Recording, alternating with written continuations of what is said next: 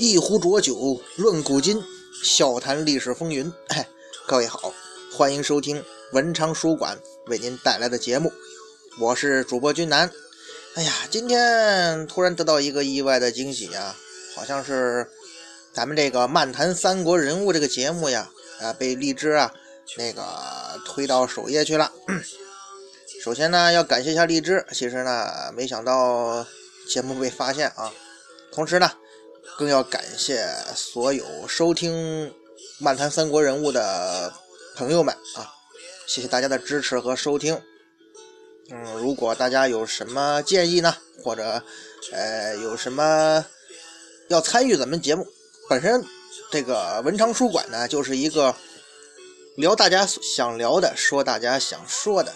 大家有什么想想法建议，或者说有什么想合作的，我也希望有更多的朋友，咱们一起聊天嘛，都可以留言，或者是联系咱们文昌书馆，或者联系君南我本人，哎，都可以。总之吧，就是感谢感谢感谢啊！漫谈三国人物，今儿啊，咱们接着要说刘备了。上一回啊，咱们提到哈，呃，刘备呢，在自立为汉中王之后啊。给这个朝廷上书，虽然说这种上书在三国时期啊，后汉三国啊，大多是形式上的。不过呢，刘备这次上书啊，咱们根据他那个表吧，说了一个观点，就是说刘备这个表，与其说是上给汉献帝的，不如说是明目张胆的上给曹操的。因为啊，他在表中啊，联合手下群臣，直接就提出了你曹操啊就是国贼，同时回顾了我刘备这些年来跟你这个国贼斗争的经历。其中比较有意思一点就是这个刘备上表的时候，他手下这伙人的排名顺序，咱们比较熟悉的赵云、魏延呢，甚至都排不上号。呃，关羽、张飞呢，也并不排在前面。排在前面呢是马超以及一个叫许靖的人。关于这个呀，咱们也聊过哈。可能因为关张这些人可能在后世的名气非常大，但是在当时那个时代，他们的影响力未必比得上这些人。马超不用说了，人家曾经独自对抗过曹操，那排在刘备之后也顺理成章，不是？那这位许靖他是个什么人呢？哼，可能啊，一般如果对三国不是特别仔细研究的人的话，可能对这个名字真的很陌生。他毕竟跟咱们熟悉的那些三国人物好像，他也没怎么有什么故事，对不对？大家可能对许靖不熟悉哈，但是有一句话。我想，即使没怎么读过三国的人，有点印象。那句话什么呢？“子治世之能臣，乱世之奸雄。”那位说，这不是说曹操吗？对呀，这句话咱们很多人都听过吧？这是当时的名士许绍品评少年曹操时说的一句话。而这位许靖啊，就是说这话的许绍的堂兄。哎，他们一家子。其实啊，东汉末年哈。在这个世人之间是非常流行这个品评人物的，而这位徐家兄弟啊，就是其中之翘楚。用现在话讲，属于那种呃评论家啊，品评家，时评。只不过人家评的是人，哼，反正一个年代一个特点吧。咱们这个年代啊，也有不少这种人呢。大家伙呢，以得到他们这种人的品评为荣，等于说多了个鉴定。就好比现在某个权威人士说你你小谁小谁小某某啊，你有天赋有能力啊，就好像得到曾经被什么什么人夸奖过，大概这意思吧。人家兄弟是干这行的吧？许靖这个人，他也是因为这个样子，所以说名噪一时啊，那就成为社会名流了。但是咱们前面也讲过哈，许靖这人他虽然很出名，但是。他好像没什么真本事，是吧？所以说他的仕途啊走的并不算好。其实走的不好吧，这事儿也挺好理解的。许靖这人吧，他才能有限啊，胆子又挺小的。估计呢，咱们可能有点对贤人不敬哈。但综合他整个这个生这个呃官宦历程来看，这个人呢，应该就是那种。能说会道啊，善于装装样子的花样枕头。说实在的，这种人吧，如果在太平盛世吧还能行，可是，在乱乱世当中啊，您真的不适合在这种年代混，生不逢时啊。或许吧，许静这种人呢，他要是到今天咱们这个社会，说不定会混得非常好。我觉得咱们这个社会当前，哼，那些如许静般的人可是不在少数啊，而且大多数都有权或者有钱。那咱再说许靖哈，许靖啊，他本来在董卓控制的朝廷下当官的，他的堂兄啊是陈国的国相，与这个孔游啊共同谋划进攻董卓。许靖呢害怕牵连到自己，董卓会杀了他。那阵董卓杀人呢不眨眼呢，更何况许靖这种又没什么才能呢。于是啊，他跑了。后来呀，他又投靠了扬州刺史陈一。陈一死了之后呢，这个吴郡都尉许贡，哎，许贡的门客不是刺杀了那个孙策吗？就是那许贡，包括会稽太守王朗被诸葛亮骂死那个，演义里边的啊，向来跟这个许靖啊交情很深厚，因此啊，他就收留了许靖。哎，许靖啊到南方混了。再后来呢，中原战乱，许靖看着也待不下去啊，于是就流落到了交趾郡，哎。受到了交趾太守适宜的格外的敬重和厚加款待。后来呀，张翔奉王命出使胶州。胶州在哪儿呢？就在很南很南的地方了啊，在那个三后汉三国那年代，就属于燕瘴荒蛮之地。张翔呢，知道许靖有些名气，就想让这许靖出来当官，给自个儿服务。结果人许靖吧，那毕竟是名士啊，看不上这个张翔，拒绝了。这事儿吧，让这张翔非常的愤怒。再后来啊，曹操统一了北方，那许靖先生肯定非常希望回朝廷做官呢。于是啊，这人那个文痞的这个犬儒的本色暴露哈，写信给了曹操，希望呢，哎，曹操曹丞相您重新重用我吧，并且呢，给曹操还提了一些意见。但是张翔呢，就怨恨这许靖啊，不为自己所用。他把许靖寄给曹操的信搜查出来了，全部扔到水里。于是啊，许靖的这条路也就给断了。哎，得罪人呢。当然了，许靖先生那毕竟是网红啊，Papi 酱一类的嘛，他的名气大，所以还是起了很大作用。这时候呢，益州牧刘璋听说这许靖徐先生流落在交趾郡了，就派遣使者去征召许靖。徐靖呢，由此入蜀，然后被刘璋任命为八郡广汉太守。到了公元两百一十四年，建安十九年，刘备率军包围成都了。徐靖啊，企图是越城投降。哎，看没，这哥们儿就这种本色。但是这个事情泄露了，并没有成功。你看，当叛徒都没什么水平。刘璋呢，因为益州啊即将失陷了。也杀了你没什么用，就没有处决这个许靖。刘璋投降之后啊，刘备呢，因为许靖被主之事啊，看不起他。哎，刘备这人是个明白人，对他呢也不加任用。因为刘备觉得吧，同样是被主，许靖的行为跟法正和张松那是有本质不同啊。法正、张松啊，从来就没看得起过刘璋。他们在刘备还不是很强大的时候，就死心塌地的要为刘备服务了。而许靖这种人呢，眼看城要破了就投降了，这种行为属于典型的见风使舵。刘璋大势已去的时候，你居然偷偷背着大家伙要出城投降，这种行为在刘备看来也太猥琐了。那这么一来，这位徐先生那是不是就没什么出路了？哎。那不一定。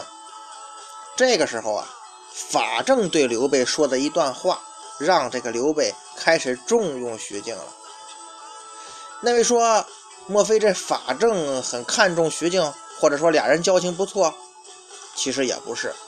法正是这么说的：“这个天下有或须臾而无其实者，许靖是也。”这话很明确吗？天底下如果有什么人？名声很大，但是没有什么真才实学的人，那说的就是许靖。然今主公始创大业，天下之人不可互说。靖之福称不流四海，若其不理，天下之人以是为主公为见贤也。一家敬重，以悬远近，追系燕王之代郭伟。这话什么意思吧？天下呀，有一些人确实是有名无实的，这许靖就是典型。然而大哥呀，您现在是初创大业呀，不可能每家每户都去解释这许靖他是个徒有虚名的人吧？而许靖呢，又无疑是一个非常非常有名的人，网红。那您要是对这样有名望的人都置之不理，会让人觉得您刘备啊。有才有人才而不用，认为您轻视和糟践人才，所以呀，不如像当年燕昭王后代老臣郭伟一样，这样啊，有利于吸引人才，壮大发展。各位看见没？网红的价值在哪里呀？就在这儿。切，自古以来呀，名声它就是经济啊，名声就是本钱。谁红了，自然是财源滚滚。当官的名气大，自然也是官运亨通啊。没办法呀，人家都值两千万了嘛，咱都眼红啊。其实啊，这里边提到一个著名的“千金买骨”的故事，这个成语啊，就出自那个呃所谓的郭伟之口，讲的是当年啊，这个燕昭王励精图治，想报齐国的大仇，结果呀，花了不少功夫，且没有什么成果，这是战国年间的事儿啊。于是啊。燕昭王就拜访老臣郭伟，向他求计问策。郭伟啊，就给燕昭王讲了一个千金买骨的故事，估计大家伙都很熟悉啊。曾经有一位国君非常欣赏书上描写的那些千里马，可是呢，咱又没亲眼见过，于是就给了一个手下人一千两黄金，让他呀去购买一匹千里骏马回来。于是这个人呢。就遍访国中所有养马的人，可是啊，始终找不到这千里马。有一天，他见到一群人呢，围成一圈在议论叹息，走过去问个究竟啊。原来啊，恰好啊，有一匹好马，可是不幸病死了。大家伙觉得吧，太可惜了，于是对着马的尸骨啊，在叹息。哎，这回这个人呢，灵机一动啊，用五百两黄金呢。把这匹马的尸骨他给买了，众人都觉得奇怪呀。这个人就回国见国君了。国君一看非常发怒啊，就问他：“哎，你说你孙子，我让你买马是吧？你给我买匹死马回来有什么用啊？你怎么知道他就是千里马呀？没用的废物！”可是呢，这手下人怎么说的？大王大王，您别发怒啊，您让我把话说完，您再处罚我也行啊。其实啊，咱之所以买这匹死马，就是为了让大王您能得到更多活的宝马良驹啊。为什么这么说呀？您想啊，我这个举动，大家伙肯定会感到新鲜奇怪吧？一定会议论纷纷。各位各位，网红网红啊，哼，互相传说，这是多么好的广告营销啊！那，呃。我连死了的好马都这么被大王您看中，更何况是真正活着的宝马呢？所以说呀，您别着急，我保证啊，不久之后就会有人牵着千里马给您送上门了。结果呀，不到一年，凡是有好马的人都纷纷来参见这位国君。那就是说呀，你对我当贤人尊重，那比我贤的人肯定就会来找您了呗。讲完故事后的郭伟给个燕昭王的方法就是，请先自为使，就拿老臣当个马骨来吧。于是啊，燕昭王给这老郭伟啊建了宫室，并尊之为哎尊贤堂，把他呢当做老师来尊重。于是这燕昭王爱惜人才、尊重人才的名声就传了出去啊。再后来，什么乐毅啊、巨心呐，以及其他有才能的人。纷纷来投，燕国呢也因此强大了起来。之前呢，呃，网上也好，包括朋友之间讨论的时候啊，曾经有一些人提出过这么一个观点，就是说法正这人呢心术不正，经常的教坏刘备，让他呢图这个虚名。其实啊，咱们仔细想想哈，在现实生活中啊，反而是这种办法才是生存之道啊。您说这虚名，他该图的时候还得图，不是？就拿刘备来说哈，他现在手中人才其实并不多，而且呢也没什么天下闻名的人，就像咱前面讲那表上尚书那表上那些人嘛，对吧？在当时肯定也没什么名气，所以他还真得靠许靖这种人来装点一下门面呢。哎，说这个吧，可能大家伙有的朋友觉得有不同意见啊。这话说说怎么说刘备手底下没人呢？对吧？你怎么能说人刘备手底下没人呢？不是有那上之五前之五百年，后之五百载那诸葛亮吗？古今第一贤相啊，是不是？还有后来万人膜拜的那个关二爷，对吧？再加上天下无敌的五虎上将，怎么能说人刘备手底下人没什么知名度呢？其实啊，您别激动，咱不是说的演绎啊，对吧？呃，咱是那个根据当时这个正史说的实际情况，是不是？在当时啊，刘备这个团队，咱不能说真的是默默无闻呢。但是呢，您之前确实也没做什么太惊天动地的事儿吧？毕竟啊，你要论名气，你跟这世人的偶像许靖比，还是差不少的，对不对？知名度的重要性其实真的挺容易理解的。那就像现在啊，各种品牌的这个推广，往往都需要找个名人代言，是不是？想当初这星星火了之后，都教授金秀贤曾经一口气代言了七十一个产品呢。各位，最后看的人都想吐，是不是？哼，更何况现在这些网红呢，是不是？但是咱也不能说您做这些品牌的人他就脑残。能够把一个品牌做大，至少那些人那是比咱们这些人在营销上要厉害的多吧？是不是？再说各位，咱千万不能小看脑残粉的力量，也不能小看随大溜的力量。尽管说拿这个呃杜教授来讲哈，他跟这些商品他基本没什么半毛钱关系，他都不一定真的用。但是呢，人家代言之后的产品销量实实在在真的上去了，这东西。不服不行啊，对吧？人 Papi 酱他就卖两千万，说别的没用。再说这个许靖之后，这位庞袭，庞袭呀，曾经在汉灵帝的时候担任议郎，时任巴西太守，可能啊啊，也是有实力、有名气的人物，对吧？至于他身后那位叶元呢，也是当时的名士。是太尉黄甫松爱其才能，把女儿嫁给了他。咱说黄甫松这个人，那可是东汉末年响当当的人物啊。那能做他的女婿，起码名气要不一般吧？那好了，咱再说回刘备这儿。咱说刘备他炮制出这篇群臣的上表之后呢，自己呢也给汉献帝上了份表。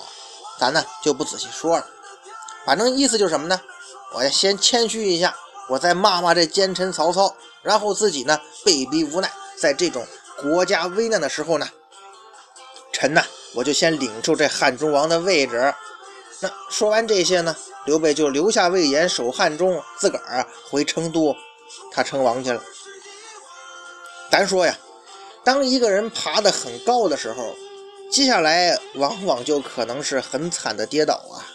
果不其然呢。短短几个月之后，噩耗传来，关羽被东吴偷袭而被擒杀，整个荆州落入人东吴之手了。可以说呀，刘备集团的一个臂膀就此折断。孙权接着向曹操称臣，那吴吴国和魏国结成联盟了。刘备这边呢，就陷入非常不利的位置。这个时候呢，也就成了刘备这方面由盛转衰的一个转折点了。其实啊，关于这个关羽，这个水淹七军，包括败走麦城的时候啊，咱们呃以后呢单独讲关羽这个人物的时候呢，再专门讨论。毕竟咱们现在这里说的主角人物是刘备，是不是？首先呢，有一个历史的疑案摆在这儿啊，那就是。关羽这个时候，他之前的北伐行为究竟是刘备的命令呢，还是关羽的自发之举呢？其实从《三国志》的记载当中啊，真的是很难找到确切答案，所以呢，咱们只能又是妄自猜测一番。其实啊，关羽镇守荆州，他一直都在跟曹魏那方面有着摩擦，包括擦枪走火。虽然说没有什么大的阵仗，但是小的冲突还是不断发生的。包括这刮骨疗毒的事儿啊，应该就是发生在这个时候。建安二十三年十月，有一件不算大的事情引发了连锁反应，也就是咱们前面曾经提过的曹操内部那些叛乱中之一的侯音之乱。怎么回事呢？南阳地区的官吏和百姓啊，不堪徭役之苦，在宛城守将侯殷、魏开的带领下呢，举事造反了，准备联合这个就是刘备这边的荆州守将关羽。里应外合，反叛这个曹操这边，乱箭射死了郡公曹应，擒拿郡太守东李管，后遭南阳公曹宗子清诓骗，释放了太守东李管。再后来啊，南阳公曹宗子清半夜跳城逃跑，联合东李管收编民兵，围困了侯音。曹仁率领军队从樊城赶来，攻破了樊城，侯音被斩首了。于是这场叛乱就这么失败了。其实啊，是一场非常小的叛乱，可能在那个时代这都不算什么事儿。可就是这个小叛乱，让这个曹操啊驻军于长安，他不敢离开呀。咱前面讲汉中之战的时候提过啊，这也间接导致了夏侯渊的败亡啊。使得汉中胜利的天平倒向了刘备这边，曹仁离开襄樊平叛，也使关羽看到了机会呀。虽然说关羽没有来得及跟那个叛乱的侯音来个里应外合，可是作为一个大将，关羽也应该意识到这个时候是进攻襄樊的好时机呀。而这样的进攻也可以看作是协助刘备汉中之战的侧面配合。关羽作为一方大将。如此重要的军事行动，他不可能不向刘备请示的。所以，这么重要的战斗，我觉得啊，应该是得到刘备允许的。而且呢，也基本上符合整个战略计划。因为啊，咱们在理解古代战争的时候啊，不能用现代的通讯手段来理解哈。你包括到鸦片战争的时候呢，这个清朝的军队跟人家英军相比，他在这个通讯包括战略行动速度上。往往都差出一个时代去。咱们现在可能觉得，为什么，呃，刘备那边都打完了，呃，关羽这边还在打呀？你想想，他毕竟相隔千山万水，那个年代，那个三国后汉三国那个时代，通讯不发达，知道吧？整个一场战役可能这边已经结束了，这边还在调度，这种情况也不是不可能的呀。而且呢，关羽的进攻确实给曹操这边带来很大的困扰啊。曹操呢，最后不得是这个拆东墙补西墙，最后把在汉中战场的徐晃啊调到了襄樊战场，使得刘备那边呢大大减轻了压力。再后来也是由于关羽这边是节节胜利，使得曹操啊最终选择放弃了汉中，转而是集中精力对付这关羽。所以说呀，总结一下的话，刘备在汉中的胜利可真是有关羽莫大的功劳呀。